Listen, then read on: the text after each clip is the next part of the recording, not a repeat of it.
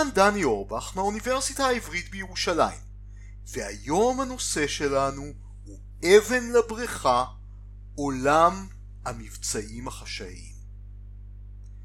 אנחנו בשנת 1966. מלחמת וייטנאם משתוללת. חיילים אמריקאים מהצבא, מהצי, מחיל האוויר, נמקים בג'ונגלים של וייטנאם ומנסים להילחם בלוחמי הגרילה החמקמקים של הווייטקונג. לזעמם של האמריקאים, המורדים הווייטנאמים, הווייטקונג, מקבלים סיוע הן מצפון וייטנאם, הן מסין, הן מברית המועצות. וכדי לא להסלים את המלחמה הקרה, האמריקאים לא יכולים לתקוף במקומות האלה, כלומר לא יכולים לייבש את מעיינות הסיוע שהווייטקונג מקבל. ובדיוק אז נולד מבצע שזוכה לשם התמים מבצע הבן הבכור Operation Eldest Son סוכנים אמריקאים נעים בג'ונגלים וחודרים בחשאי למחסני נשק של הווייטקונג. הם מחליפים את הכדורים שאנשי הווייטקונג קיבלו מסין בכדורים תקולים שיגרמו לנשק של אנשי הווייטקונג להתפוצץ על המפעילים שלו. המטרה היא לא רק להרוג כמה שיותר לוחמי וייטקונג, היא מטרה פוליטית.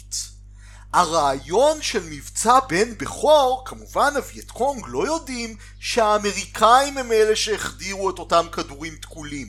הרעיון הוא שהווייטקונג יחשוב שהנשק שהוא מקבל מסין הוא לקוי, וכך לסכסך בין שני האויבים של ארצות הברית, בין הווייטנאמים ובין הסינים. מבצע בן בכור הוא דוגמה לסוג מסוים של פעולה שהיא לא באמת מודיעין, אבל ארגוני מודיעין עוסקים בה רבות, וסוג הפעולה הזה נקרא מבצע חשאי או פעולה חשאית. באנגלית covered action. נושא הפעולה החשאית יעסיק אותנו בפרק הנוכחי ובשני הפרקים הבאים של סוכן משולש. אנחנו נדבר על מה זה פעולה חשאית, אנחנו נדבר על התשתית של המלחמה הקרה שהיוותה את המצע לפעולות החשאיות של ארצות הברית ואנחנו נדבר על היתרונות ובעיקר על הבעיות וההשלכות שבסוג כזה של פעולות.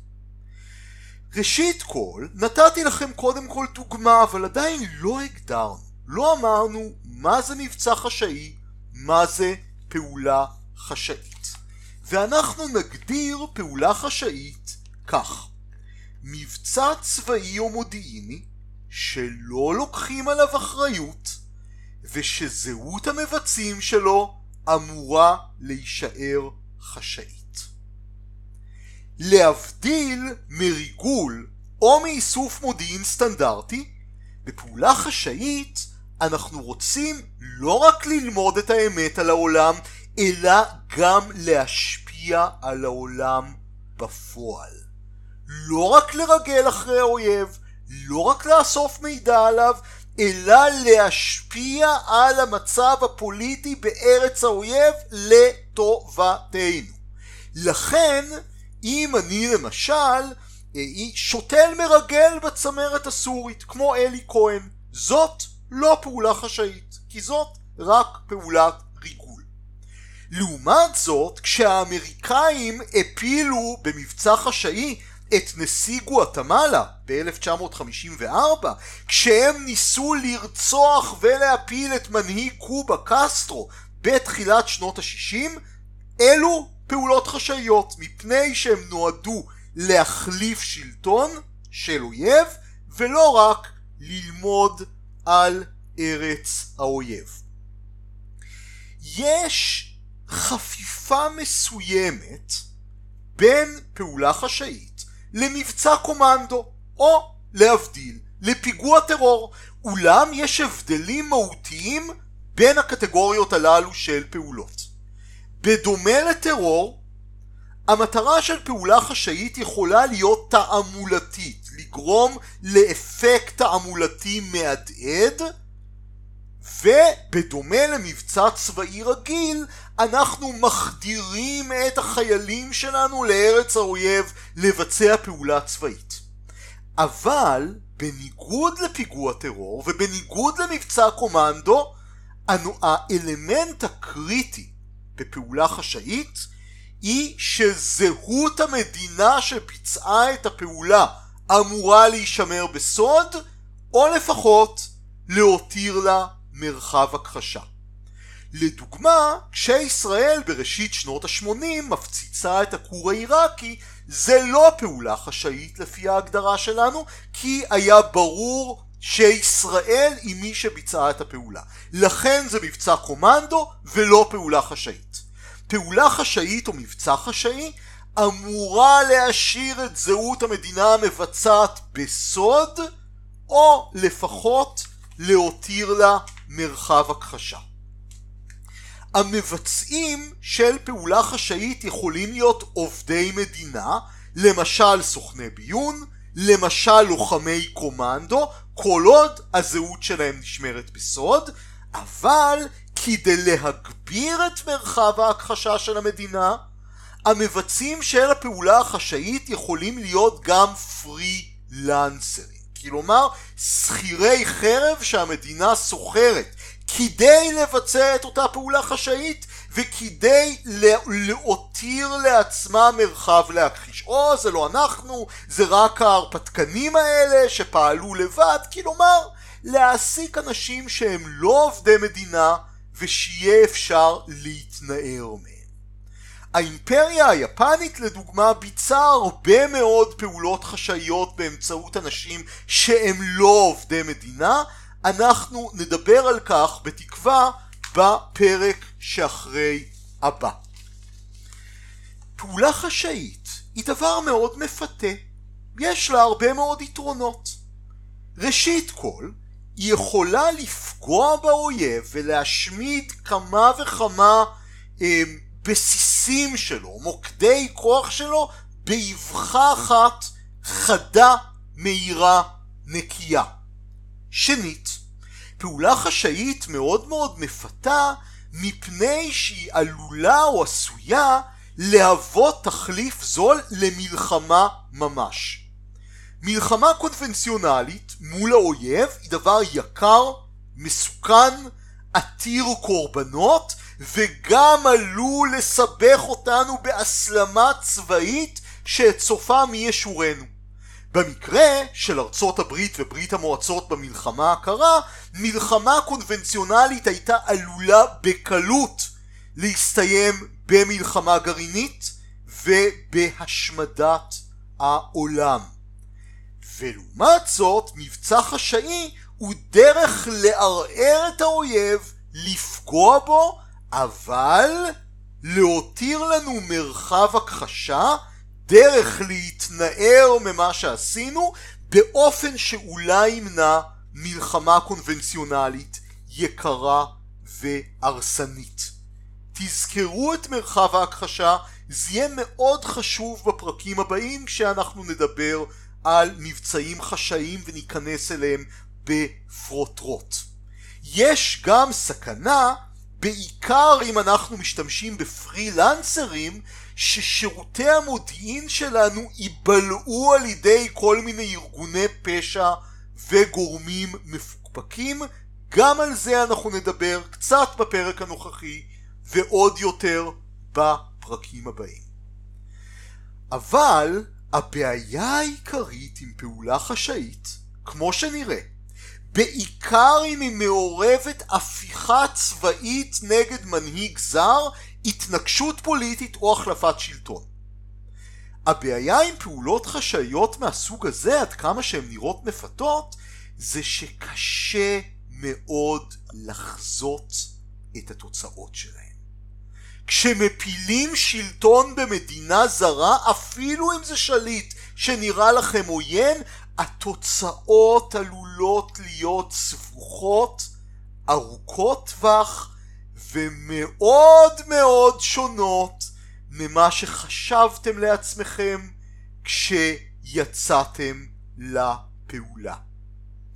הציטוט שאני הכי אוהב בהקשר הזה הוא ציטוט מספר הרפתקאות בשם קים מאת רודיארד קיפלינג ספר שכפי שנראה השפיע מאוד על הארכיטקטים של הפעולה החשאית ב-CAA וגם בשירות הביון הבריטי ב-MI6 אבל אנחנו נדבר על העלילה של קים במפורט, ספר הרפתקאות קולוניאלי שכביכול מציג הרבה מאוד דוגמאות להצלחות המזהירות של פעולות חשאיות של סוכני ביון מערביים. אבל בקים יש גם ציטוט שאדריכלי הפעולה החשאית בבריטניה וארצות הברית אף פעם לא לקחו לתשומת ליבם. והציטוט הזה הוא כדלהלן אומר למה טיבטי לגיבור הספר קים. אתה שחררת פעולה לתוך העולם, וכאבן הנזרקת לתוך בריכה ויוצרת אדוות, כך גם לפעולתך יש תוצאות שאינך יכול לדעת עד היכן תגנה.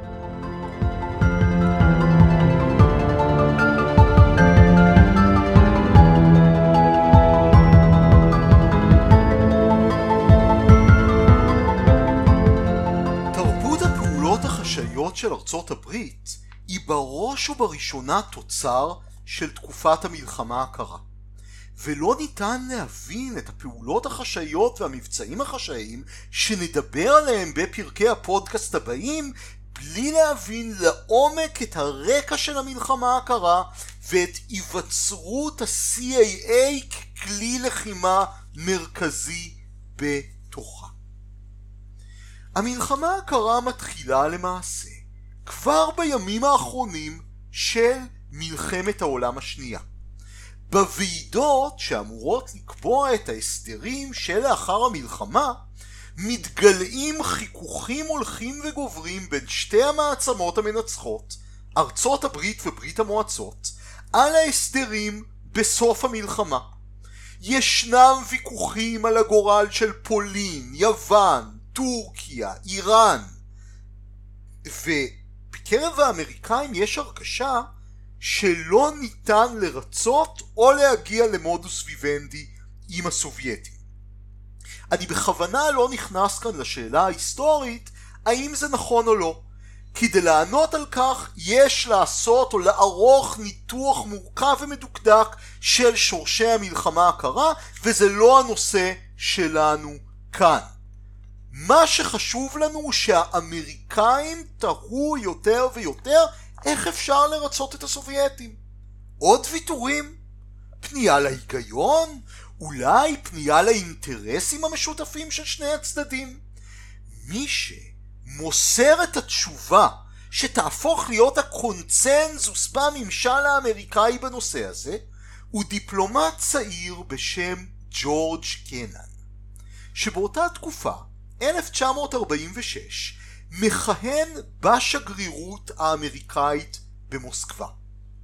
בפברואר 1946 קנן שולח לוושינגטון טלגרמה חריגה באורכה שלכן ידועה בשם המברק הארוך. מה שקנן כותב במברק הארוך זה שלא ניתן להשפיע על הסובייטים באמצעות היגיון. הסובייטים רוצים בסופו של דבר מנימוקים כאלה ואחרים שקנן פורס להשתלט על כל העולם. אבל מצד שני, הסובייטים הם לא הנאצים, וקנן מדגיש את זה הדגש היטב, כלומר, הם לא התאבדו על כיבוש העולם. בכל פעם שארצות הברית תציב מול הסובייטים חומה בצורה, קיר ברזל, התראה צבאית ומדינית, שם הסובייטים יעצרו. איפה שהם יוכלו להתפשט ללא עונש, הם יתפשטו. כותב קנן, הסובייטים אינם מושפעים מנימוקים הגיוניים, אך רגישים במיוחד להיגיון של הכוח. התורה הזאת, שאומרת שארצות הברית לא צריכה לצאת למלחמה גלויה מול ברית המועצות, אלא לבלום אותה באזורים שאליהם היא טרם התפשטה, תיקרא בעתיד תורת הבלימה.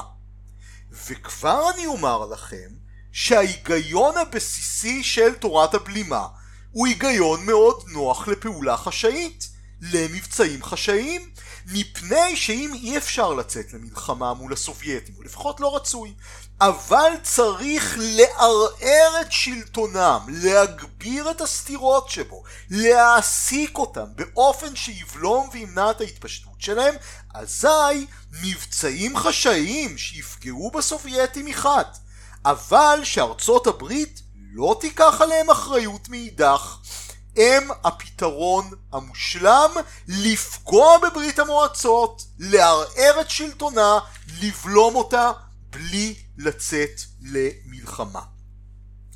תורת הבלימה עם הזמן הולכת ומקצינה מעל ומעבר למה שקנן התכוון. קנן התכוון במקור שארצות הברית צריכה לבלום את הסובייטים אך ורק במקומות עם חשיבות אסטרטגית עליונה.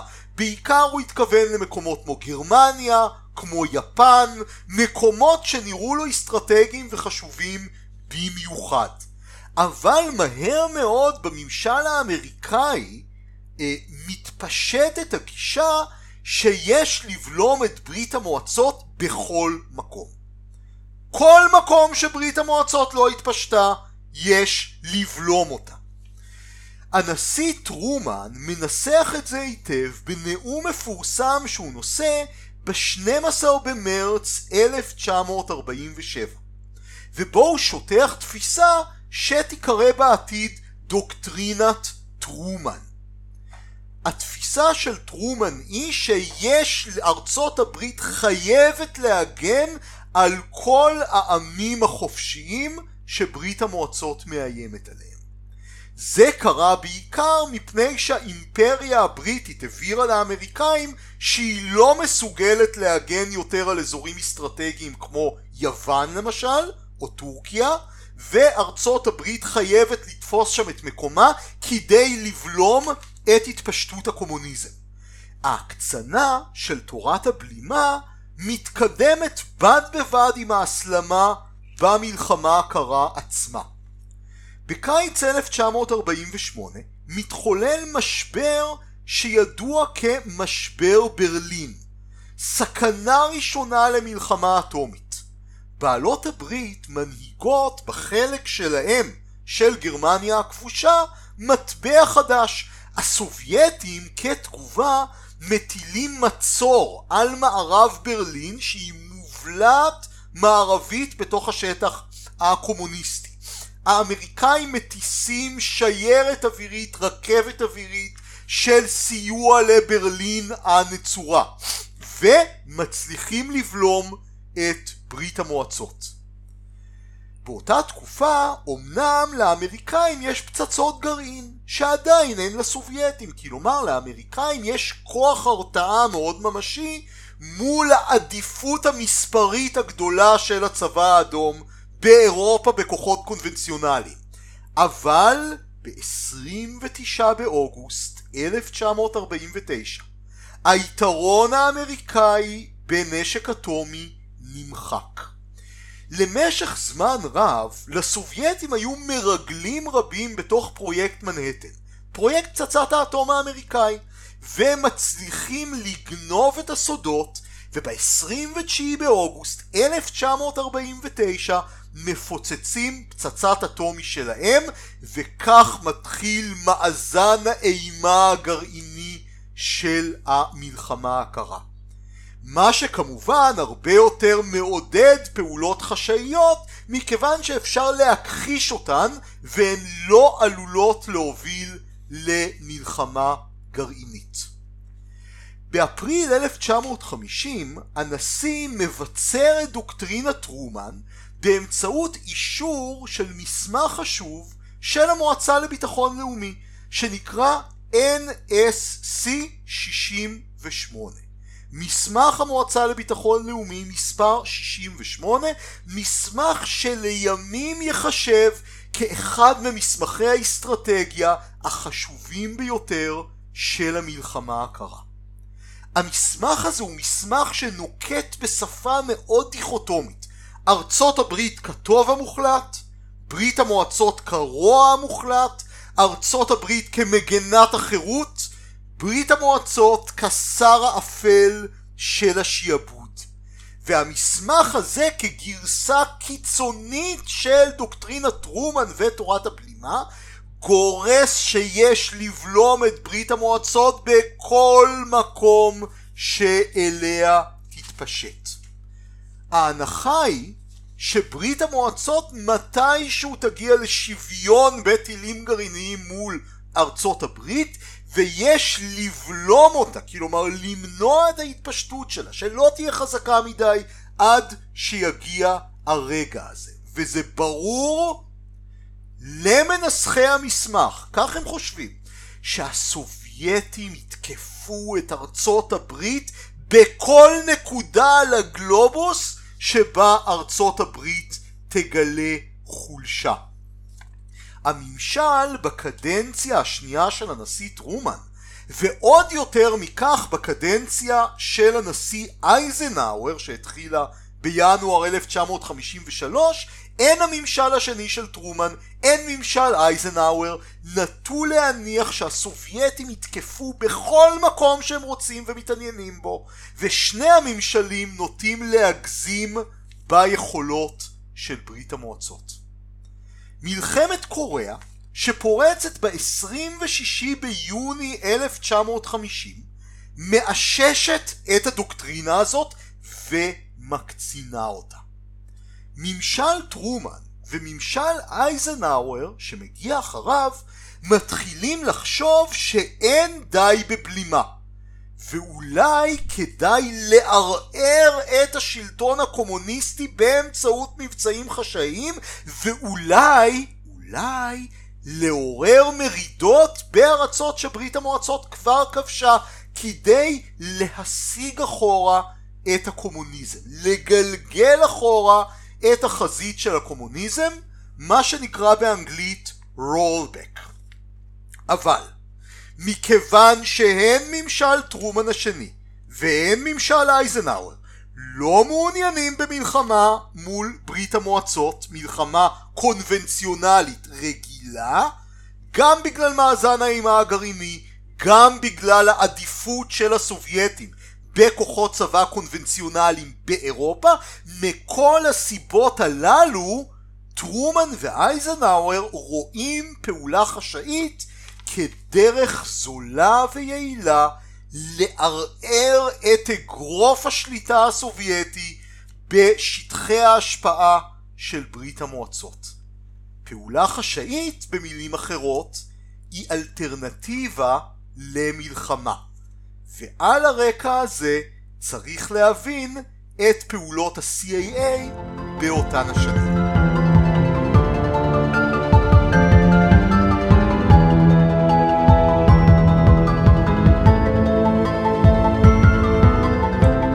לאחר שהנחנו את המצע ודיברנו על הרקע של המלחמה הקרה, אני רוצה לחזור איתכם אחורה לרגע ולדבר על ראשית ה-CAA. ה-CAA, אותו גוף מודיעיני שהיה אחראי במשך כל המלחמה הקרה לביצוע הפעולות החשאיות והמבצעים החשאיים. אולי תופתעו לשמוע שלארצות הברית לא היה שירות ביון חוץ רציני עד 1941. ב-1941 ארצות הברית מופתעת מההתקפה היפנית בפרל הרבור והאמריקאים סבורים שההפתעה הזאת נבעה בין היתר מניתוק וחוסר שיתוף פעולה בין ארגוני המודיעין. ולכן הנשיא רוזוולט מקים ארגון ביון חוץ שנועד להילחם בעיקר בנאצים וביפנים שנקרא ה-OSS Office of Strategic Services. אבל לאחר מלחמת העולם השנייה, הנשיא הארי טרומן, יורשו של רוזוולט, מחליט לפרק את ה-OSS. היו לזה הרבה מאוד סיבות. ביניהם החשדנות האמריקאית כלפי הרעיון של שירות חשאי בכלל. הרבה אנשים בממשל האמריקאי שהיה להם מספיק צרות עם ה-FBI אמרו שהם לא מעוניינים במה שהם קראו גסטאפו אמריקאי, אבל הסיבה העיקרית למעשה הייתה דאגה עזה של הנשיא רוזוולט במה שהוא ראה כתרבות הארגונית הלא אחראית של ה-OSS בזמן מלחמת העולם השנייה. פזיזות, חוסר אחריות, ניהול לקוי, פעולות יקרות, מסוכנות ולא יעילות והוא רצה להיפטר מה-OSS ומהמנהל שלו אה, ביל דונובן. ואכן, מיד אחרי שטרומן פירק את ה-OSS נמסרו חלק מסמכויות ה-OSS לגופי מודיעין זמניים וחלשים, בהתחלה יחידת המודיעין המרכזית, אחר כך, אה, סליחה, היחידה המרכזית לשירותים אסטרטגיים, Strategic Service Unit, לאחר מכן ה-CIG, Central Intelligence Group, וב-1947 כשהמלחמה הקרה מסלימה וברור לאמריקאים שהם זקוקים לשירות ביון חוץ רציני שיוכל לנהל עבורם את המלחמה הקרה ב-1947 מאוחדות כל אותן פונקציות מודיעין בארגון ביון חדש שנקרא CIA Central Intelligence Agency סוכנות הביון המרכזית. ה-CIA שקם ב-1947 מקבל לצורך הפעילות שלו המון המון קרדיט ומרווח פעולה מהקונגרס. בשנים הראשונות הוא פועל כמעט ללא פיקוח. התוצאה, כמו שנראה, תהיה סדרה של מבצעים חשאיים ומבצעים מודיעיניים מטורפים כמעט. מבצעים למשל לשליטה בתודעה של בני אדם כמו מבצע ארטישוק, מעקב אחרי אמריקאים בניגוד לחוקה, מימון סודי של מוסדות חינוך וארגוני חברה אזרחית למטרות תעמולה באופן שזעזע את החברה האמריקאית שהוא נחשף ועוד ועוד.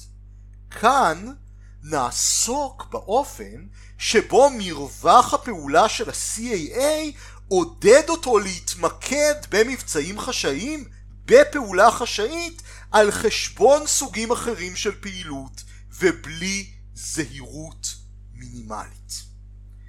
ב-1953, תחת הנשיא אייזנהאואר, ראש ה-CAA הוא אדם בשם אלן דאלאס.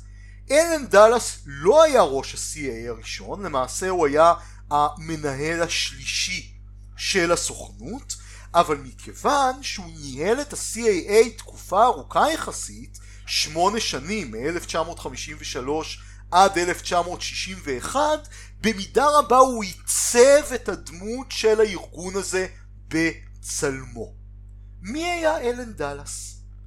אלן דאלאס היה איש אליטה אמריקאי.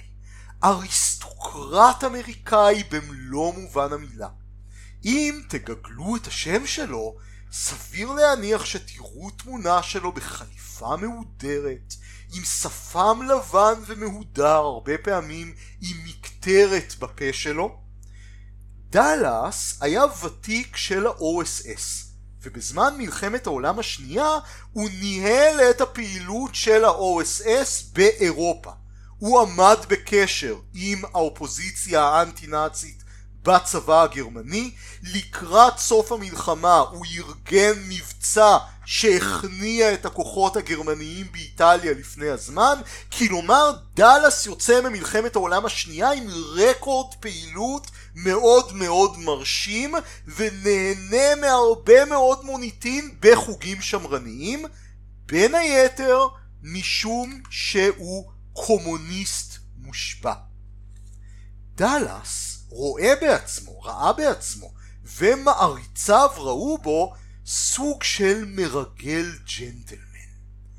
אותו מרגל שאתם מדמיינים מהסרטים, שמעשן מקטרת ומדבר בצחות לשון בעודו מנהל רשתות של סוכנים ומרגלים בכל היבשת. דאלאס באופן שחשוב מאוד לסיפור שלנו ותזכרו את פרדוקס הבידיון שדיברנו עליו בפרק התשיעי של הפודקאסט על פרשת דרייפוס דאלאס היה חובב מושבע של ספרי בלשים וספרי ריגול זולים, בעיקר ספרי הרפתקאות. הספר שהשפיע עליו הכי הרבה אולי, ולא רק עליו כמו שנראה, היה הספר קים של רודיארד קיפלינג. ספר שתיאר את הרפתקאותיו של ילד בריטי מרגל שנודד ברחבי האימפריה הבריטית ומכשיל את המזימות של הרוסים. דאלאס היה גם חבר אישי של איאן פלמינג, הסופר של ג'יימס בונד. השניים האלה הסתובבו המון ביחד ובכל פעם שדאלאס קרא ספר של ג'יימס בונד הוא ביקש ממדעני ה-CIA להכין לו את הגאדג'טים שהופיעו בספרים. אז בפעם הבאה שמישהו יאמר לכם שלג'יימס בונד אין שום קשר לעולם הריגול האמיתי, תדעו שהוא טועה. לג'יימס בונד היה הרבה מאוד קשר לעולם הריגול האמיתי באופן שבו הוא השפיע על מרגלים אמיתיים, ראשי סוכנויות אמיתיים כמו אלן דאלאס ועיצב את התודעה שלהם של מה נכון, מה לא נכון, מה יעיל, מה לא יעיל, מה אפשרי, מה לא אפשרי, בדיוק כמו פרדוקס הבידיון שדיברנו עליו בפרק התשיעי. דאלאס מאמין שיש לא רק לבלום את הקומוניסטים, אלא אם אפשר לערער את השליטה שלהם באזורים שבהם הם כבר שולטים, אבל לא באמצעות מלחמה, אלא באמצעות פעולה חשאית. אבל מתחת לתדמית הזוהרת של דאלאס מסתתרות הרבה מאוד בעיות שניגעו את ה-CAA לא רק בתקופתו אלא שנים רבות לאחר מכן. דאלאס מושך המון תשומת לב, יוצר אגדה של עצמו, מסתובב במסיבות, באירועים נוצצים. לא בדיוק מה שהייתם מצפים ממנהיג של סוכנות ריגול. בעיה יותר חמורה שלו, ואנחנו נמשיך ונראה אותה הלאה, זה רשלנות וחוסר תשומת לב לפרטים. האהבה של דאלאס לסיפורי הרפתקאות והאמונה הנאיבית שלו שאפשר לערער את השלטון הסובייטי באמצעות פעולה חשאית גורמת לו להדגיש הרבה יותר את החלק של מבצעים חשאיים, פעולה חשאית, לעומת איסוף מידע, לעומת ריגול בפועל.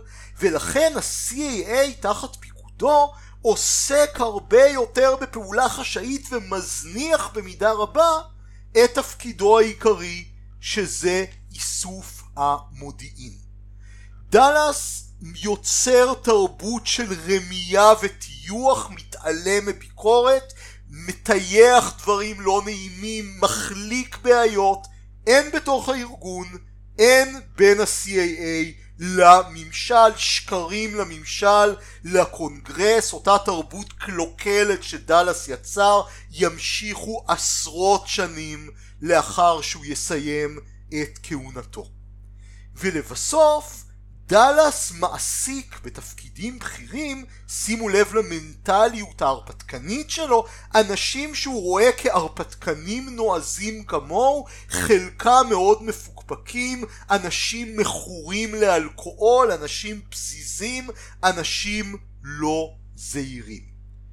אחד האנשים האלה, שימלא תפקיד מרכזי בסיפור שלנו, הוא אדם בשם פרנק ויזנר.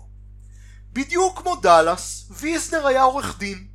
אדם שבצעירותו נודע כיפה תואר, כריזמטי, סוס עבודה, עם נטייה כמעט הרסנית לעבוד שעות מטורפות. כמו דאלאס, הוא שירת ב-OSS בזמן מלחמת העולם השנייה, והוא היה אנטי קומוניסט קנאי. החוויה המכוננת שלו הייתה כשנאלץ לצפות בשבויים רוסים אנטי קומוניסטים שעבדו עם גרמניה הנאצית מובלים ברכבות מרומניה למוות הבטוח שלהם בברית המועצות. לאור זאת, ויזנר היה אנטי קומוניסט קנאי שתמך בשחרור אירופה באמצעות פעולות חשאיות. הבעיה, האיש הזה הוא אלכוהוליסט שלאט לאט יוצא מאיזון. אדם שמהרגע הראשון הלהט האידיאולוגי שלו גבר על שיקול דעתו.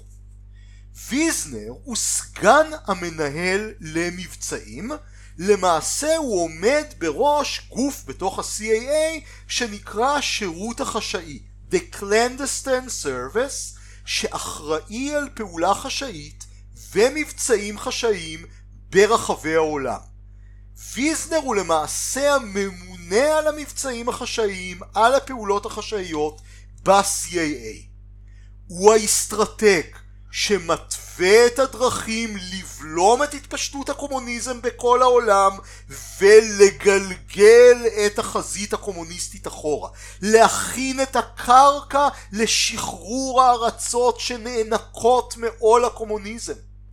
לשם כך ויזנר מפעיל מערך שלם של סוכנים מוצנחים בארצות מזרח אירופה, הרבה מהם מארגונים ששיתפו פעולה קודם לכן עם הנאצים, מפעיל תחנות תעמולה ברדיו, רדיו אירופה החופשית, בשפות של העמים שנמצאים תחת השלטון הסובייטי, המטרה זה לעודד התקוממויות, ויש לו גם סוכנים שמעבירים כסף ואספקה לרשתות החשאיות שהוא שותל בכל המקומות הללו. הכסף לפעולות החשאיות של ויזנר מגיע בלי פיקוח של הקונגרס מתוכנית מרשל, אותה תוכנית שנועדה לשקם את אירופה ההרוסה אחרי המלחמה וגם ויזנר שואב ממנה את התקציב שלו. ויזנר מארגן פעולה חשאית אחרי פעולה חשאית.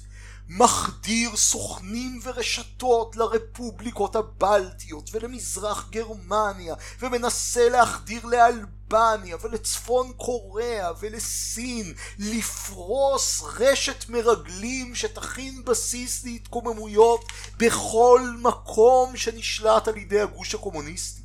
אבל מההתחלה היו במוד הפעולה שלו המון המון בעיות.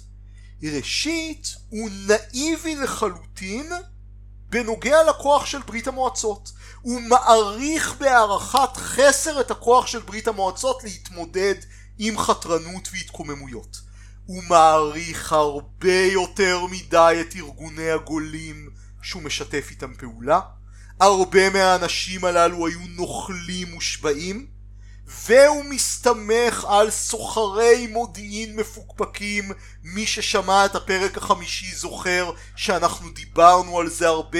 נאצים לשעבר שמרמים אותו ומסבנים אותו. זה קשור גם לעובדה שמעט אנשים ב-CAA ידעו שפות זרות ולכן הם היו תלויים באותם מודיעים מפוקפקים הרבה פעמים רוסים או אוקראינים גולים או נאצים גרמנים לשעבר שהם הפעילו ברחבי אירופה. אבל הכי גרוע ויזנר לא מתחשב בפוליטיקה האמיתית של הארצות שהוא פועל בהן וזה מתבטא בכמה דברים ראשית כל ב-1953 ויזנר מכין בגרמניה רשת שתילחם בסובייטים מלחמת גרילה כשהם יפלשו למערב גרמניה אם וכאשר. ולשם כך הוא משתמש בארגון נאו-נאצי מפוקפק שנקרא ליגת הגרמנים הצעירים. מהר מאוד מסתבר שאותה הליגה מתכננת להתנקש בפוליטיקאים סוציאל דמוקרטיים בגרמניה והסיפור הזה מתפוצץ וגורם מבוכה אדירה ל-CAA ולממשל האמריקאי. ויזנר גם מעריך הרבה יותר מדי את הנכונות של ארצות הברית להתערב למען מרידות שיהיו בכל מיני מקומות. עכשיו, לא מספיק לעורר מרידה נגד הסובייטים. המרידות שהתעוררו נגד הנאצים היו מוצלחות רק מפני שצבא בעלות הברית בא לשחרר את אותן ארצות מאוחר יותר. אבל מכיוון שלנשיא אייזנהאואר לא הייתה שום כוונה להיכנס למלחמה קונבנציונלית מול ברית המועצות. מה יקרה אם ויזנר יעורר התקוממות באחת מהארצות הקומוניסטיות באמצעות הרשתות החשאיות שלו? הסובייטים כמובן ימחצו את אותה התקוממות מיד בלי לחשוב פעמיים. ולבסוף, כל המערך של ויזנר היה נגוע בסוכנים סובייטים כמו תולעים בתוך גבינה רקובה. מספיק הרי מרגל אחד כדי להפיל רשת שלמה של פעולה חשאית. היינץ פלפה שדיברנו עליו בפרק החמישי היה דוגמה למרגל כזה. קים פילבי שהיה מתאם בין ה-CAA ובין שירות הביון הבריטי שהיה מרגל קומוניסטי נתן לקומוניסטים מידע על הרשתות של ויזנר אבל גרוע מכל מפני שהמערך של ויזנר היה נגוע כולו בסוכנים סובייטים מהמסד עד הטפחות ומפני שבמדינות טוטליטריות כמו המדינות הקומוניסטיות הרבה יותר קל לגלות מרגלים למעשה מערך הפעילות החשאית שוויזנר מפעיל בעולם הקומוניסטי דומה למטחנת בשר. הסובייטים תפסו את כל הסוכנים שהוא הצניח וכמעט מיד הכפילו אותם. הפכו אותם לסוכנים כפולים. דיברנו רבות על הכפלת סוכנים בפרק הרביעי של סוכן משולש. ומכיוון שהסובייטים הכפילו אותם, ראשית כל הם הזינו את ויזנר במיסאינפורמציה, גרמו לו להאמין שיש מחתרות שלמות בארצות הקומוניסטיות שרק מחכות לעזרה אמריקאית. למעשה ברוח הפרובוקטורים הרוסים שדיברנו עליהם בפרק השלישי, כל אותם ארגוני מחתרת הופעלו למעשה בידי הקג"ב והובילו את ויזנר באף. כל הסוכנים שהוא שלח לארצות קומוניסטיות נעצרו, הוכפלו או הוצאו להורג.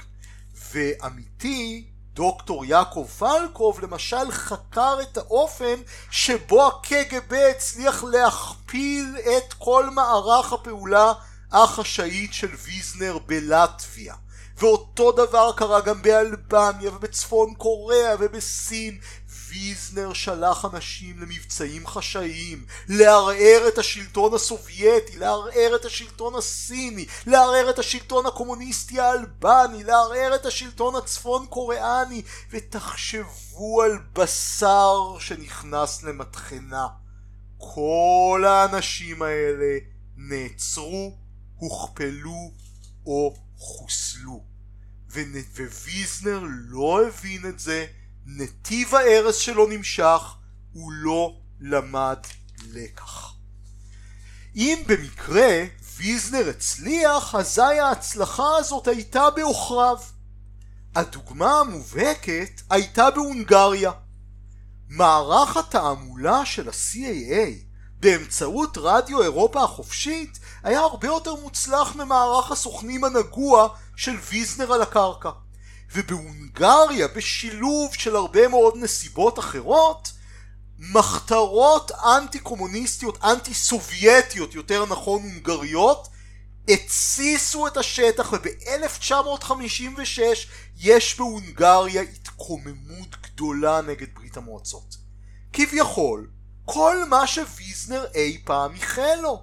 אבל אתם זוכרים ארצות הברית לא מוכנה להסתכן במלחמה קונבנציונלית מול ברית המועצות ולזעמו הרב של ויזנר שהרגיש שתוקעים לו ולסוכנים שלו סכין בגב אף אחד לא בא לסייע למורדים ההונגרים וברית המועצות מוחצת אותם עם טנקים.